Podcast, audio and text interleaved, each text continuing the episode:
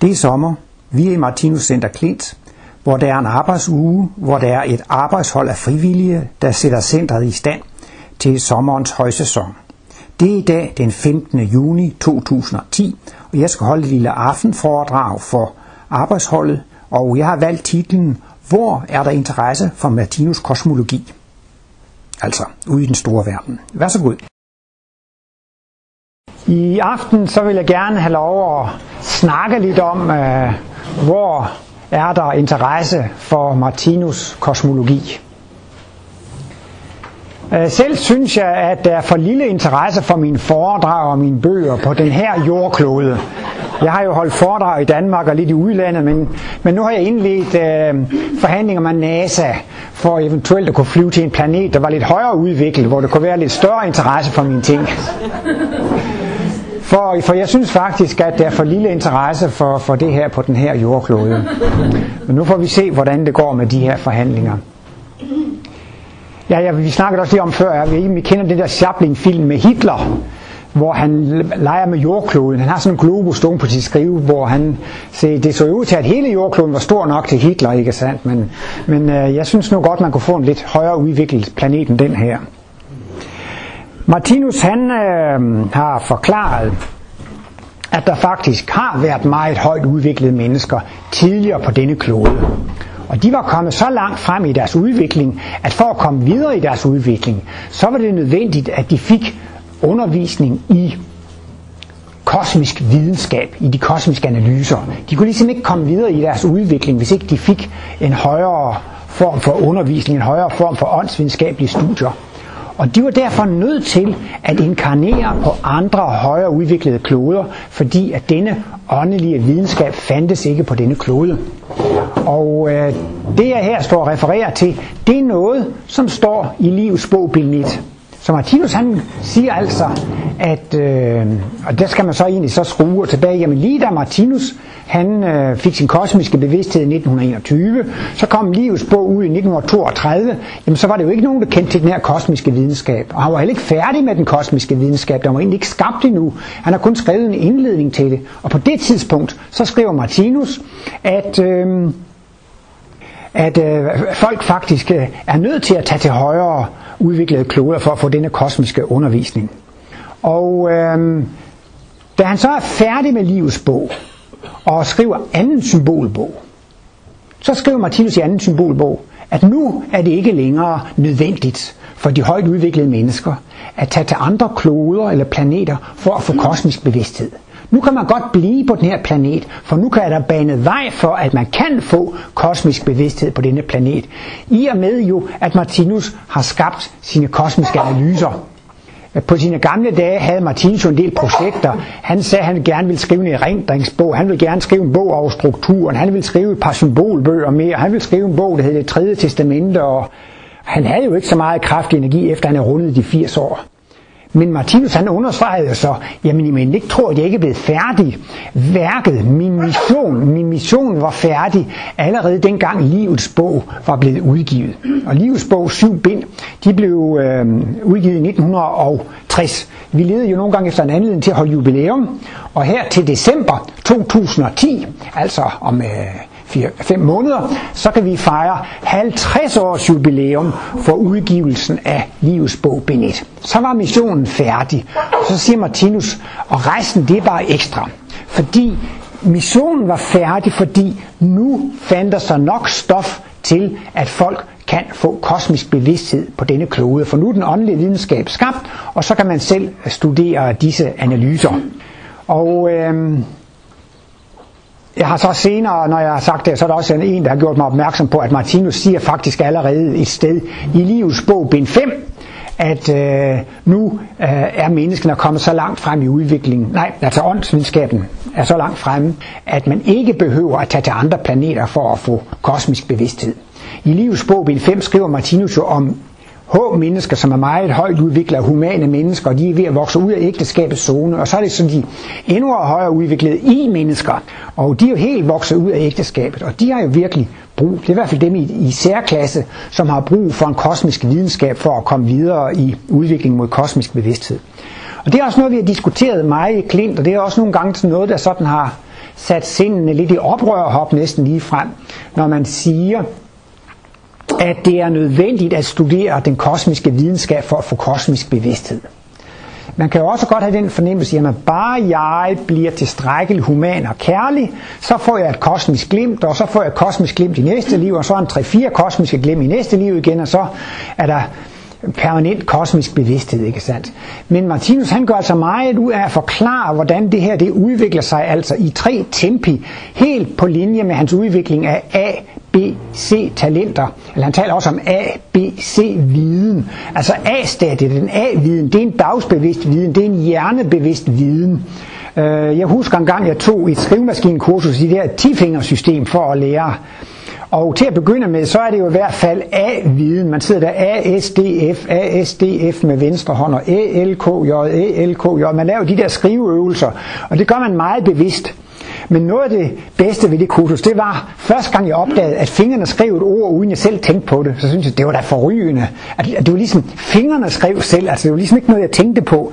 Og så er det jo ved at være på vej over i B-stadiet. Så, har, så er man ikke hjernebevidst eller dagsbevidst i det. Så er det gået ind i et mere et trænings- og øvelsestadium. Og til sidst, så jeg kender en, som har haft, det var det 400 eller 600 anslag i minuttet, ikke sandt? Så kan de sidde og kigge ud af vinduet og kigge på manuskriptet, og så kører fingrene bare afsted. Det er jo virtuost, altså så er talentet jo oppe på, på, på C-stadiet, ikke sandt?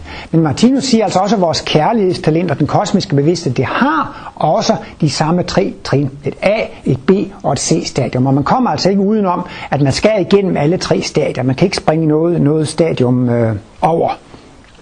Og jeg har nogle gange refereret til det, øh, at øh, Martinus i sin øh, 85 års øh, fødselsdagstale, den kom til at hedde Moses-epoken og Kristus-epoken og har været bragt i, i, i, kosmos for en fem år siden. Og øh, der siger Martinus så lige i slutningen af foredraget, og hvem bliver så de første mennesker her på jorden, som får kosmiske glimt? Ja, siger Martinus, så må man først til at dele menneskeheden i tre store grupper. Og den første gruppe, det er de mennesker, som faktisk går ind for oprustning. Og de går ind for at øh, bruge militærmagt, hvis man bliver angrebet, og altså man har ret til at dræbe i selvforsvar. Og øh, han siger, at de kan selvfølgelig få en meget grov karma, og kan også selv komme til at øh, opleve krig. Men så er der en anden tredjedel, som også kan få nogenlunde svær karma. Og det er de mennesker, som stadigvæk betjener sig af den narkotisk-animalske ernæringskilde. Og der mener han dermed altså folk, som spiser kød, og folk, som også øh, ryger og, og drikker alkohol. Han siger, at det giver sygdom, og især kødspisning giver også karma. Så de får også en lidt, lidt grovere karma.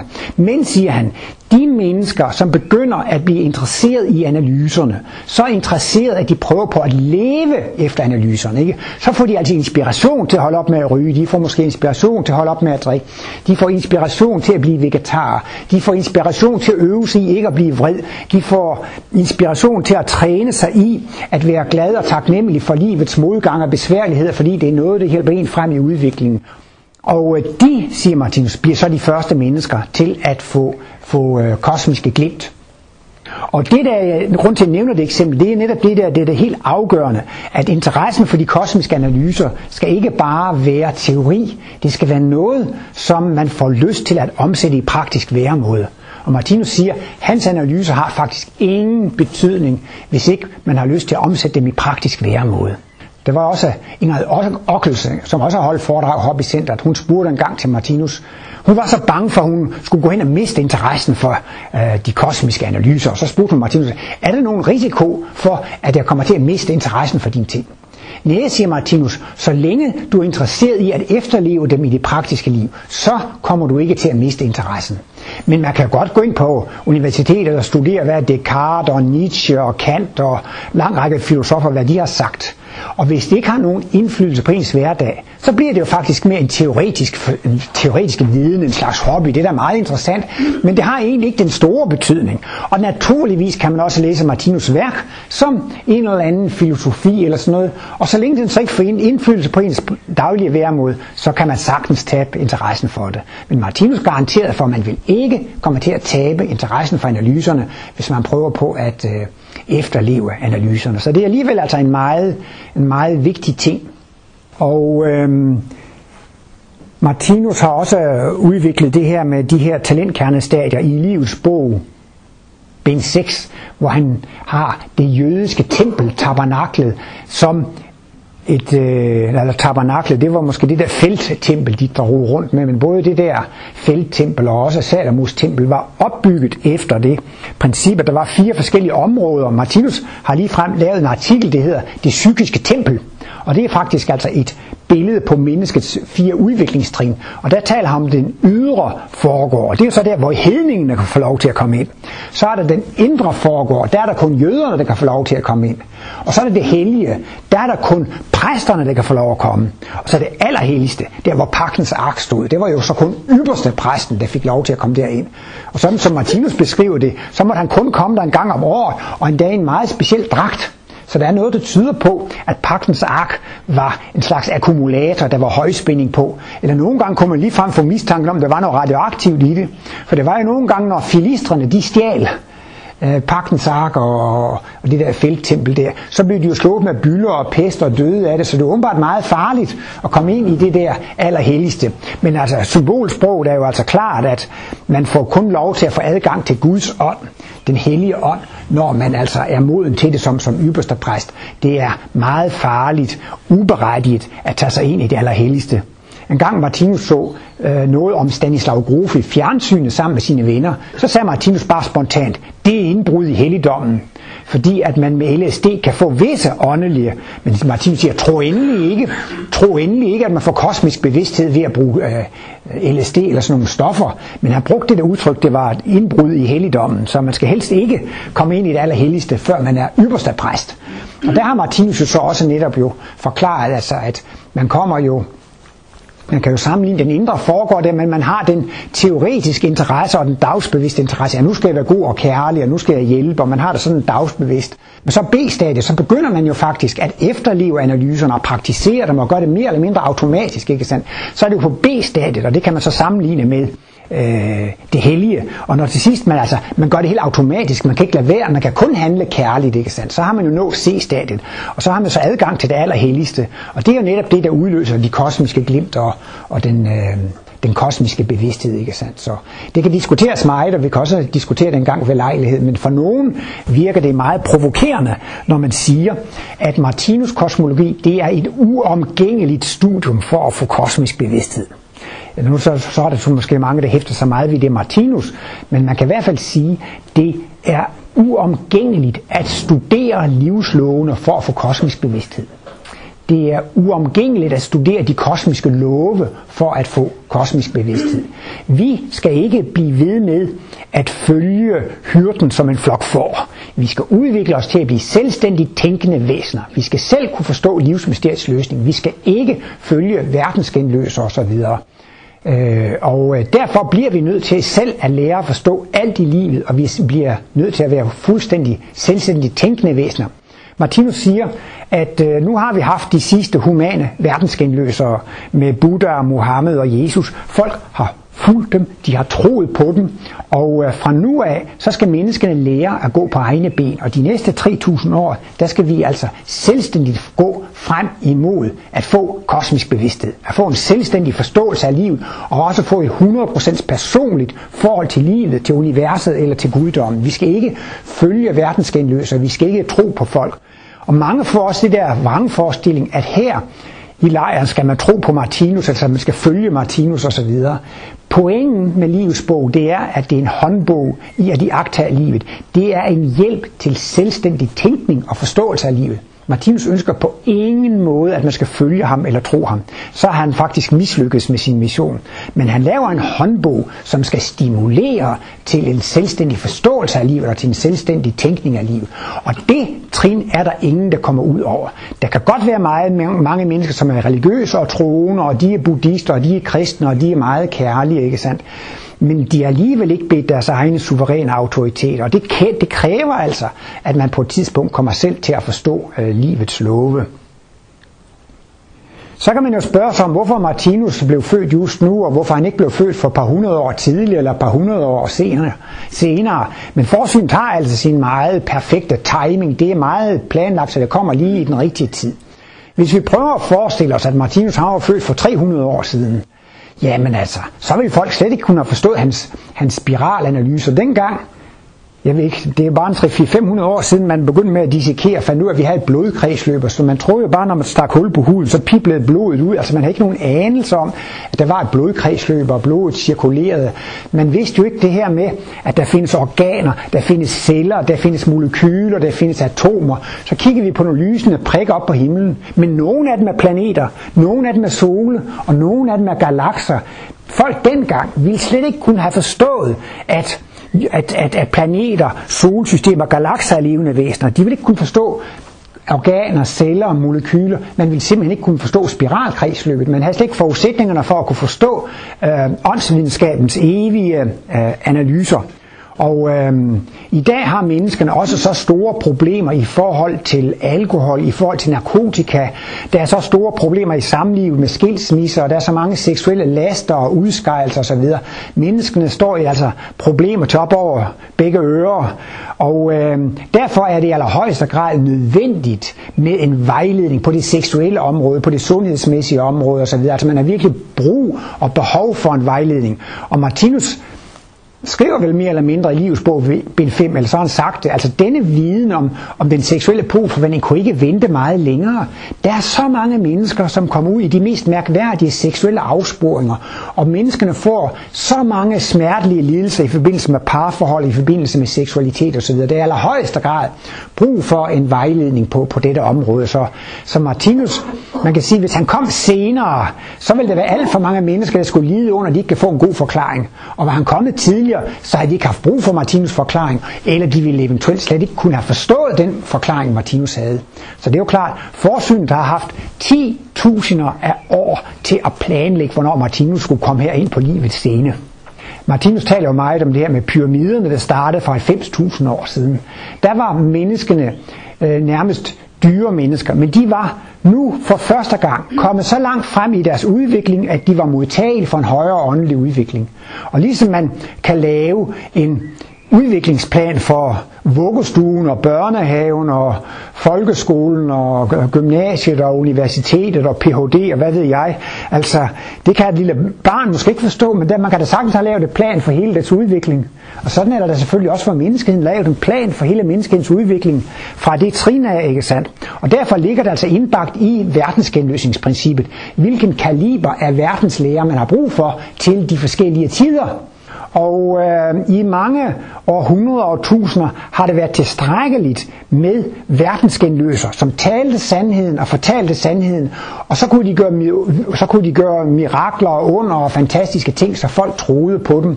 Martinus han siger for eksempel i sit forhold til Jesus, at han kunne ikke lave fadervor bedre end Jesus. Han kunne ikke, holde, han kunne ikke lave bjergprikken bedre.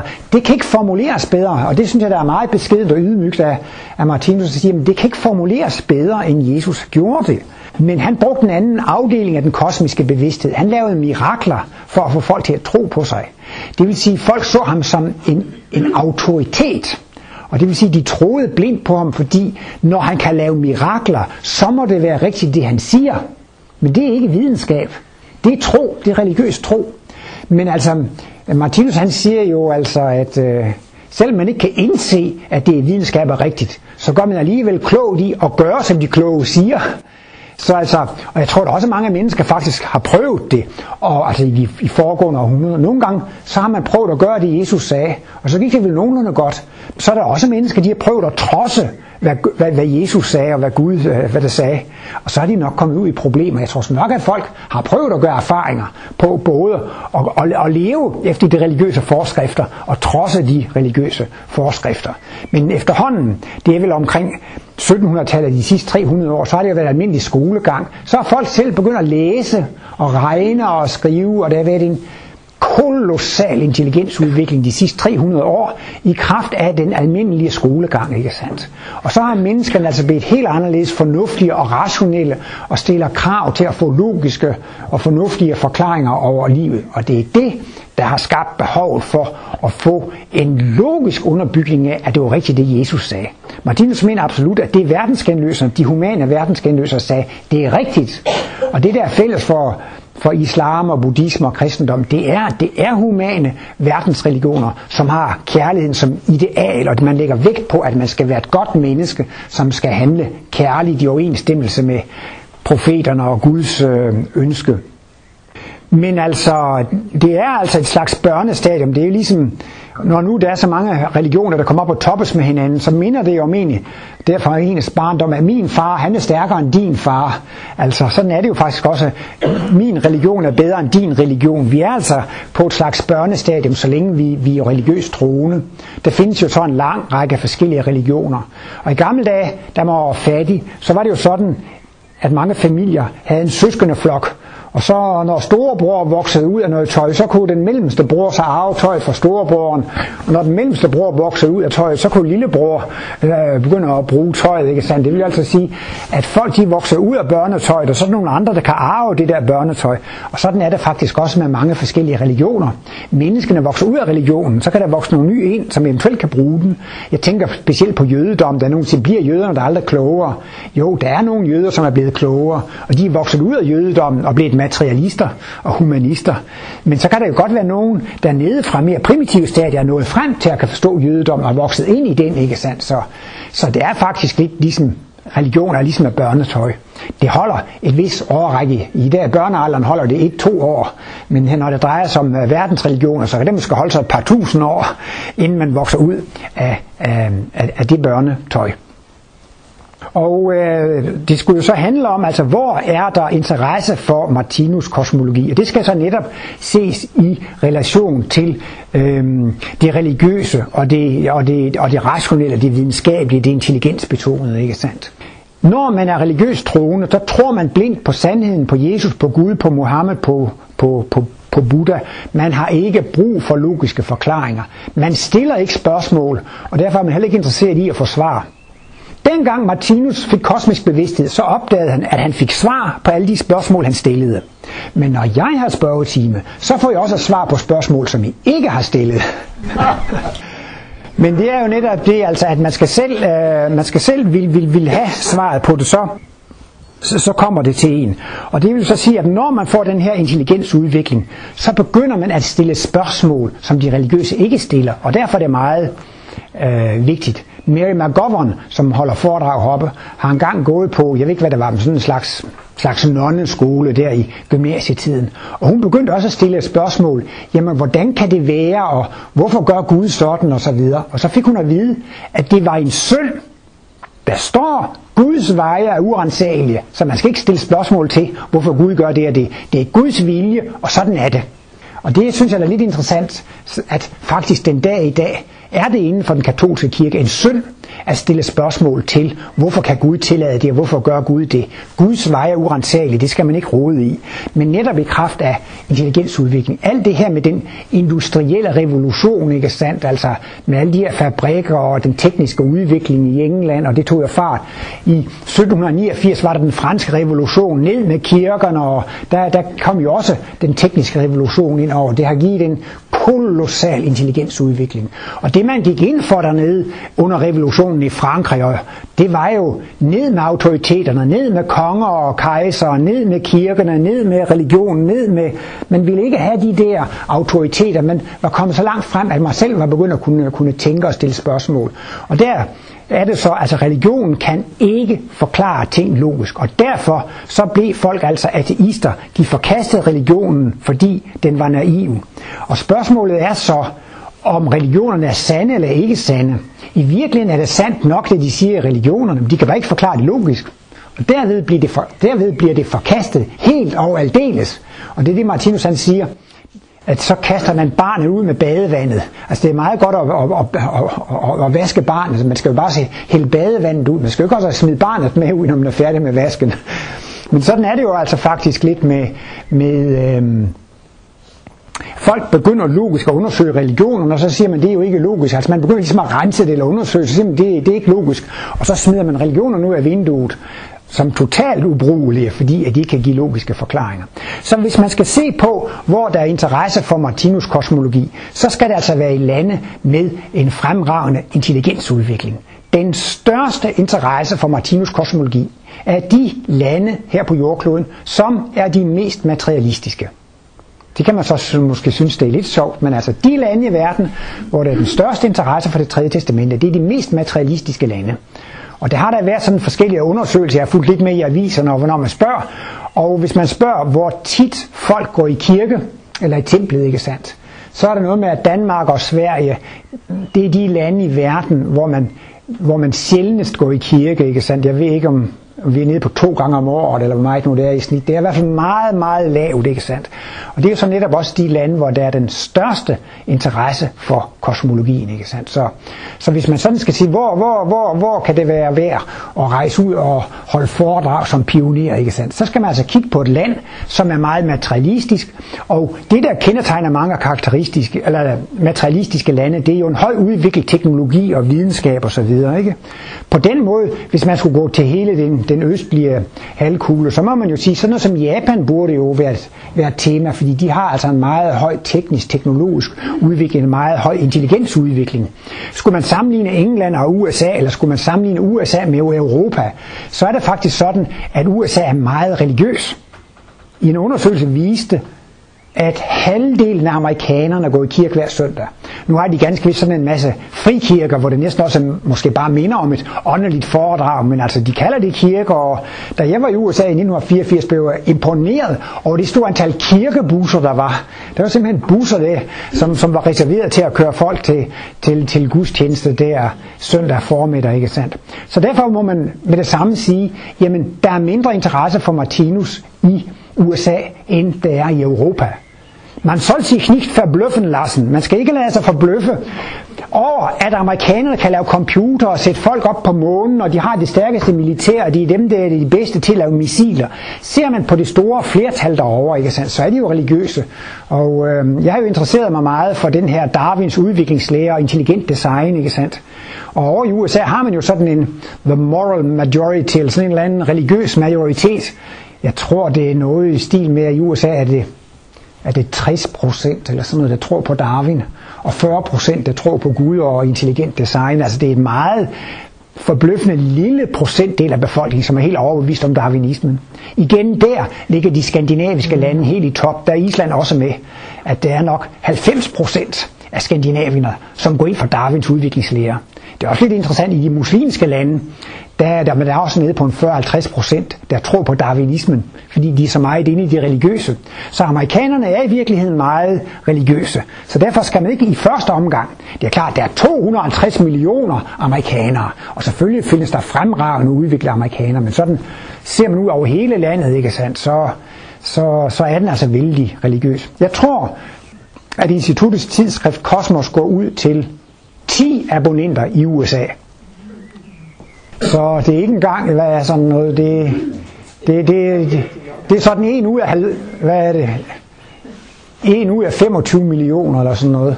Der skal 25, der skal 25 millioner amerikanere til, før der er en, der abonnerer på Kosmos. Er det ikke så, biblioteker, der abonnerer? Og så er det en, der spørger, om det ikke er biblioteker. Ej, skal jeg være helt ærlig, så er det mest uh, skandinaver, som er udvandret til USA. Selvom man faktisk har sendt prøvebreve og hvad hedder det, prøvenummer af Kosmos til USA helt tilbage fra 1960'erne og 70'erne. På et tidspunkt øh, lavede de ind på instituttet 1000 af de der korrespondancebreve eller prøvekosmos øh, af gangen, altså sådan nogle prøvehæfter sendt til England og USA, ikke sandt? Og jeg tror, i dag er der måske 5 8 kosmosabonnenter i England. Det er altså ikke ret, ret, ret mange. Martinus siger også i en artikel, øh, at øh, da han fik sin kosmiske bevidsthed, jeg tror det er artikel nummer, nummer 9, nummer 9 i, øh, i Kosmos, der har jeg jo min gamle standardvits med, at Martinus har min standen skrevet en artikel om mig, og der er stadigvæk nogen, der måber. det kan da ikke passe. Jo, Martinus har skrevet en artikel, der hedder Terkelsens vogtere. Nej, det er tærskelens vogtere. Og den tærskel, man har, det er altså de ufærdige dyriske sider, man har i sig selv. Det, der holder en tilbage, og det, der begrænser en i ens udvikling fremad, det er ens egne ufærdige sider. Tit så tror man, det er de andre derude, der bremser en. Det er Ejkel, der bremser mig. Det er Charlotte, der bremser mig. Det er Lene, der bremser mig. Det er Folmer, der bremser mig. Nej, det er ens egne ufærdige sider, der bremser en i, øh, i, i, øh, i udviklingen. Nå, men det var lige et lille sidespring. Man skal passe på med sådan noget, fordi så risikerer man at tabe tråden, når man vil score nogle billige point med en dårlig vis. Men det drejer sig altså om, at Martinus han gør gældende, at vores jordklode får undervisning i åndsvidenskab af en anden klode. Og denne klode er en færdig klode, hvor der findes færdige kristusvæsener. Martinus siger, om 3000 år, så vil flertallet af jordens mennesker her på jorden have fået kosmisk bevidsthed. Så er vores klode blevet kosmisk bevidst. Men det er altså en planet der, i nærheden af Mælkevejens centrum, som består af fysiske kristusvæsener, og den underviser vores klode i åndsvidenskab. Og så siger Martinus i den der artikel nummer 9, at han kan se, at det går en stråle af lysende kosmisk energi, som rammer vores jordklode på de skandinaviske lande. Og det synes jeg er lidt interessant. For efter alle disse mange år, også altså, jeg har holdt foredrag her og der og alle vegne, jeg tror, jeg holdt foredrag i 15 forskellige lande, jo også i USA og Asien, Australien, New Zealand og Korea og forskellige steder i Europa. Men altså, det er som om kosmologien er ikke kommet ud over Skandinaviens grænser. Nu ved jeg godt, det er meget svært at vide, men jeg vil gætte på, at der er 20.000, der er interesseret i kosmologien i Skandinavien. Og skal jeg gætte på noget udenfor, så vil jeg gætte på, at der er 200, der er interesseret i resten af verden. Derfor var det også interessant at læse, at på det tidspunkt kunne Martinus se, at det var en lysende stråle af kosmisk materie, som ramte de skandinaviske lande.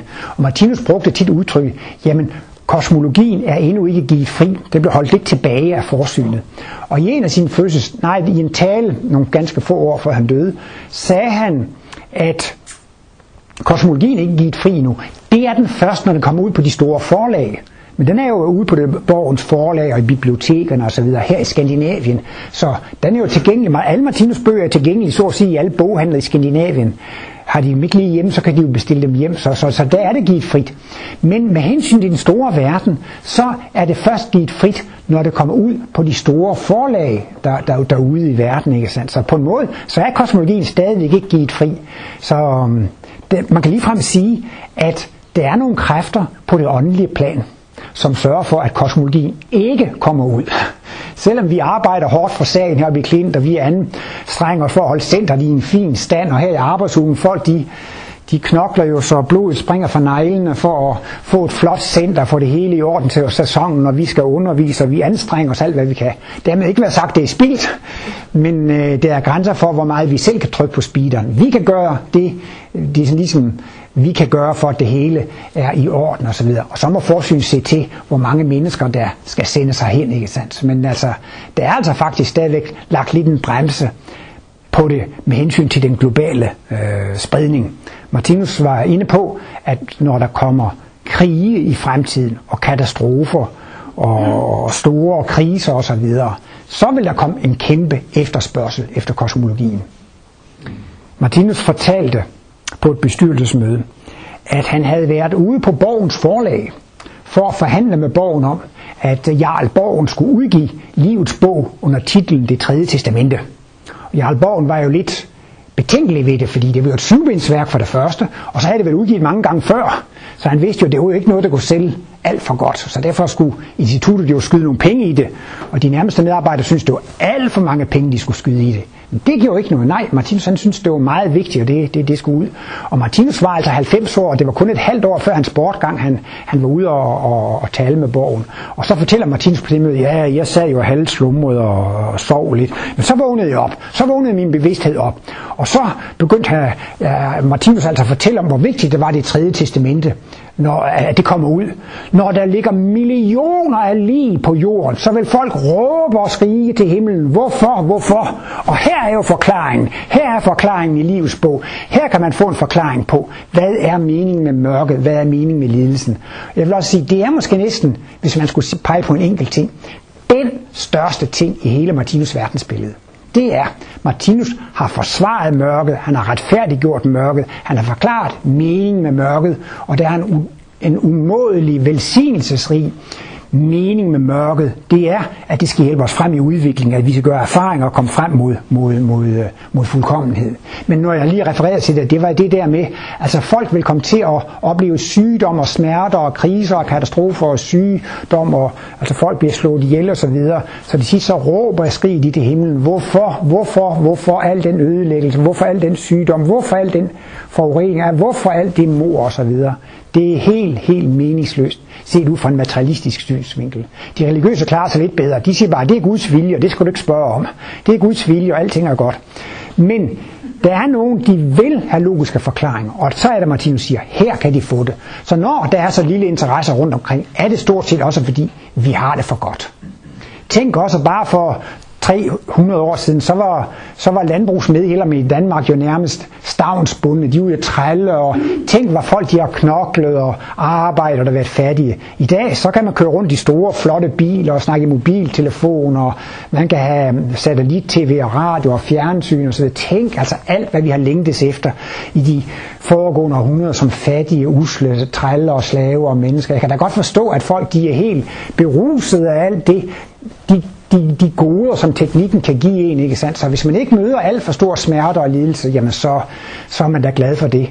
Jeg har jo haft mange studiekreds heroppe i Klint, og tit kommer man jo ind på i den indledende snak, hvorfor øh, er du øh, her i Martinus Center, ikke? Og jeg har hørt det så tit. Det er fordi min mand døde sidste år, eller det er fordi jeg fik kræft sidste år, eller der er så mange mennesker, som måske har hørt lidt det kosmologi, men de kommer til Klint, når skæbnen banker på døren med dødsfald og sygdom osv., så, så, så føler de lige pludselig, at de, de skal have en forklaring. Så, så det er så også måske en af grundene til, at det går egentlig rigtig godt lige for tiden. Så derfor er, er altså behovet for forklaringen af mørket heller ikke så, så, så stor. Så altså de mest irreligiøse lande, det er de skandinaviske lande, og der er det den største interesse, og der hvor der er den højeste teknisk udvikling, den højeste intelligensmæssige udvikling, fordi man skal, som jeg var inde på, man skal jo kunne, man skal jo kunne formulere spørgsmål, før man er interesseret i at få svaret. Og de religiøse, de formulerer slet ikke spørgsmålene. Hvorfor skal man så plage dem med svar, som de ikke selv har stillet spørgsmål til? Men det er altså det, I løber ind i nogle gange i mine spørgetimer at jeg alligevel også propper noget ned i halsen på jer, som I ikke har spurgt om. Men det er jo altså det, der skal til.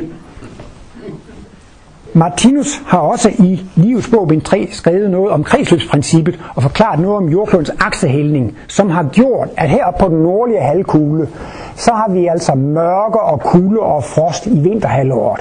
Mange dyr går til om vinteren, og førhen var der også mange mennesker, der døde om vinteren. Det er meget svært at overleve i den kolde zone. Men det har også været en stor udfordring. Dels har man udviklet sig af de lidelser, man har fået i de kolde lande, og dels så har de motiveret en til at kæmpe og overvinde virkningerne af mørket og kulden. Derfor har teknikkens vugge ikke haft sit fødested, eller det har ikke stået på en tropisk stillehavsø, hvor det er paradisiske forhold, hvor man bare kan gå og plukke kokosnødder og frugter ned fra træerne, og der er ingen udfordringer. Det er ikke der. Man kan have en, man kan have en hvileinkarnation, man kan have nogle øh, vidunderligt skønt liv, men man udvikler sig ikke så meget. Men netop i den kolde, tempererede zone, der har man fået udfordringer, der har man fået liden. Derfor går udviklingen altså meget hurtigt der. Så hvor er der interesse for Martinus kosmologi? Det er det i de kolde og de tempererede zoner. Jeg så engang i sådan et moderne tidsskrift et kort over USA, og der var så indtegnet de her berømte 50 stater, og så inddelte man staterne efter tre kriterier. Hvilke stater har totalt afskaffet dødsstraffen, og så var det hvilke stater, der havde dødsstraf, men de holdt op med at praktisere den. Og så var det de stater, som havde dødsstraf og som praktiserede den. Og så de stater, som havde afskaffet dødsstraffen, dem valgte de grønne, de lå alle sammen op i den tempererede zone, lige op under Kanada. Og så, så var de, de havde godt nok stadigvæk dødstraffen, men de praktiserede den aldrig. Dem er de malet orange. Og det var simpelthen et mavebælte tværs over USA. ikke. Og dem, der praktiserede dødstraffen, jamen det er altså Kalifornien, og, og det er Texas, og det er alle sydstaterne osv. Så, videre. så det var også interessant, at det virker næsten ligesom et termometer. Og det passer så også lidt med Martinus analyser af, altså, at de er altså, det har, det har stillet større krav og udfordringer til udvikling og leve i i de tempererede øh, lande. Og så ved jeg heller ikke, man må være så fræk det her med den religiøse udvikling, altså at øh, man har jo de katolske lande, øh, de er jo sådan lidt mere fundamentalistisk troende og tror på paven osv. Så, så kom der en reformation med Martin. Mars, det er jo krigsplaneten, den store omvælter. Og det er faktisk lidt interessant, at at Martinus, han hedder jo egentlig Martin, han har bare fået den der latinske udsendelse, ikke sandt? Så det er meget sjovt, at Martin Luther og Martin Thomsen havde det samme navn. Og de er jo faktisk begge to reformatorer af kristendommen. Og øh, så vil jeg også næsten sige, med hensyn til modtagelighed for kosmologien, så er det mere interesse for kosmologien i de reformerede lande, end i de katolske lande. Og øh, altså, som sagt, jeg har rejst meget rundt i Europa og holdt foredrag, ikke? Men altså, går man til Sydeuropa, hvor det dels er varmt, og dels hvor de er katolske, der er der altså næsten nul interesse. Hvordan står det til med Martinus kosmologi i Grækenland? Italien, Spanien, Portugal, det er meget, det er meget småt med, med interesse for kosmologien i de varme katolske lande, ikke sandt? Men, men ser man så på, hvad der er oversat og så videre, jamen så er det jo oversat til de skandinaviske, eller til svensk, men altså, så er det jo også i Nordeuropa, kan man sige, ikke sandt? Det er jo til engelsk og tysk og hollandsk, men også til polsk og tjekkisk og russisk og så videre, og kroatisk og sådan, så det, det er lidt mere i der i, i, den, i den kølige del af, af, af, af Europa. Så derfor skal man altså heller ikke vente sig så meget af, øh, af kosmologiens udbredelse forløbig i de subtropiske og de tropiske lande. Det er altså oppe i de kolde og tempererede områder, hvor folk er blevet udfordret på, på øh, udviklingen. Det var det med religiøsiteten og intelligensen, og så kan vi også gå over til at kigge lidt på polforvirringen, eller polforvandlingen. Man kan jo tage forskellige mål for polforvandlingen. Det er jo også en af de helt store ting med, at Martinus har forklaret, at før hen i dyreriget, der var der hanner og hunder, og der var også mænd og kvinder. Og i dag er der også mænd og kvinder. Men der skal ikke blive ved med at være mænd og kvinder. Det synes jeg, det er den største overraskelse. Surprise, det er da den helt store overraskelse. Der skal ikke blive ved med at være mænd og kvinder. Der skal opstå et nyt køn. Der skal opstå et nyt kønstilstand, og det er det dobbeltpolede menneske, det rigtige menneske. Og ser vi ikke, at udviklingen går i retning af, kvinderne bliver mere lige mænd, og mænd bliver mere lige kvinder. Altså man begynder mere og mere at ligne hinanden. Ikke? Derfor kan man så altså benytte øh, poludviklingen som et mål for, hvor udviklet folk er. Og det er simpelthen, hvor er det interesse for kosmologien? Det er i, det, i de mest poludviklede lande. Så man kunne sige, de lande, hvor der er flest kvindelige folketingsmedlemmer eller parlamentsmedlemmer, hvor der er flest kvindelige ministre, der er der størst modtagelighed for kosmologien. De lande, hvor der er flest skilsmisser, der er der størst interesse for åndsvidenskaben. Eller ligefrem de lande, hvor der er flest homoseksuelle, der er der altså størst interesse for kosmologien. Så det er også interessant, at man kan på en måde også bruge det som parameter for udviklingen. Og så virkelig, jeg sådan også for at være lidt provokerende, så plejer jeg også at sige, de lande, der har den højeste skatteprocent, der er der den største interesse for kosmologien. Fordi hvad afspejler egentlig skatteprocenten? Den afspejler det sociale velfærd. I de gamle samfund, så er det familien, som skal tage sig af de syge og de gamle osv. Det er jo en familiestruktur. Der, og, og, og, og har man ingen familie, der kan hjælpe en, så er man meget ildestet. Men Martinus han siger, at statsmagten er i virkeligheden næste kærlighedens repræsentant. Fordi den hjælper folk, selvom de ikke har familie. Alle syge og enlige og gamle osv., de får jo hjælp af statsmagten. Men det skal jo finansieres hele det der offentlige velfærd. Det bliver jo stadigvæk diskuteret meget, om vi skal forhøje skatten, eller hvor alle pengene skal komme fra forskellige besparelser, ikke sandt? Men man kommer ikke udenom, at en høj skatteprocent, den afspejler et socialt velfærd, ikke? Så derfor kan man jo egentlig sige, at, at den høje skatteprocent, den, den afspejler altså også øh, statsmagtens næstekærlighed. Jeg ved over i USA, der kan de ikke lide at betale skat. Og jeg ved at skattetrykket i Danmark er over 50 procent, og det er den også i Sverige. Og det nærmer det meste af Europa så måske også. Men over i USA, der er skattetrykket helt nede på 25 procent. Så har de helt anderledes med velgørenhed og så videre, ikke?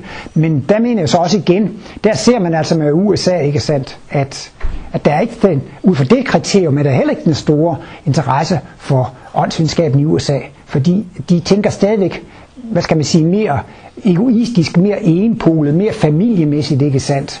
Øh, så så de, de, de vil hellere styrke familien og styrke religionen, end altså at de vil styrke statsmagten. Sikke et halvøj, der var for at få noget, hvad hedder noget syge, sygesikring og sådan noget over i USA, ikke sandt? Noget vi danskere tager som en selvfølge, ikke? Men det er klart, det skal jo finansieres.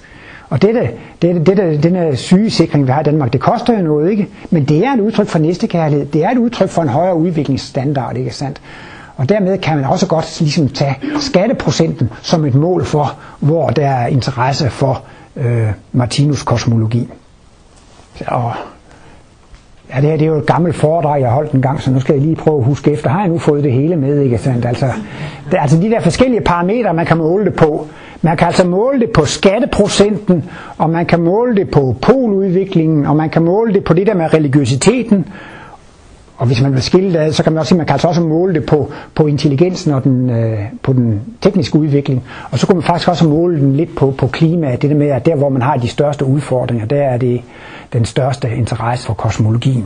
Og øh, i dag, der er det, jeg, apropos det her med at få det ud over, over hele kloden, så kan jeg alligevel ikke lade med at fortælle, at i dag, den 15. juni, er det alligevel en lidt særlig dag for mig, fordi jeg har i dag fået øh, et brev hvor der står ups på. Den kommer over fra Estland, hvor min bog om Martinus Darwin Intelligent Design er ved at blive trykt på, på engelsk. Så nu håber jeg så også, at øh, Martinus kosmologi den kan komme ud i den store verden takket være min øh, engelsksprogede introduktionsbog. Jeg har skrevet to bøger, og den ene den er videnskabelig, og den anden er religiøs. Den her bog, som hedder Martinus Darwin Intelligent Design, der har jeg prøvet på at undgå udtryk som reinkarnation og, og bøn, og jeg, ved, sådan, jeg har prøvet at gå lidt udenom det, og så har jeg ligesom tænkt, her i denne bog vil jeg prøve at møde folk, som er øh, videnskabeligt indstillet, ikke sandt? For ligesom at øh, det er dem, der har brug for det.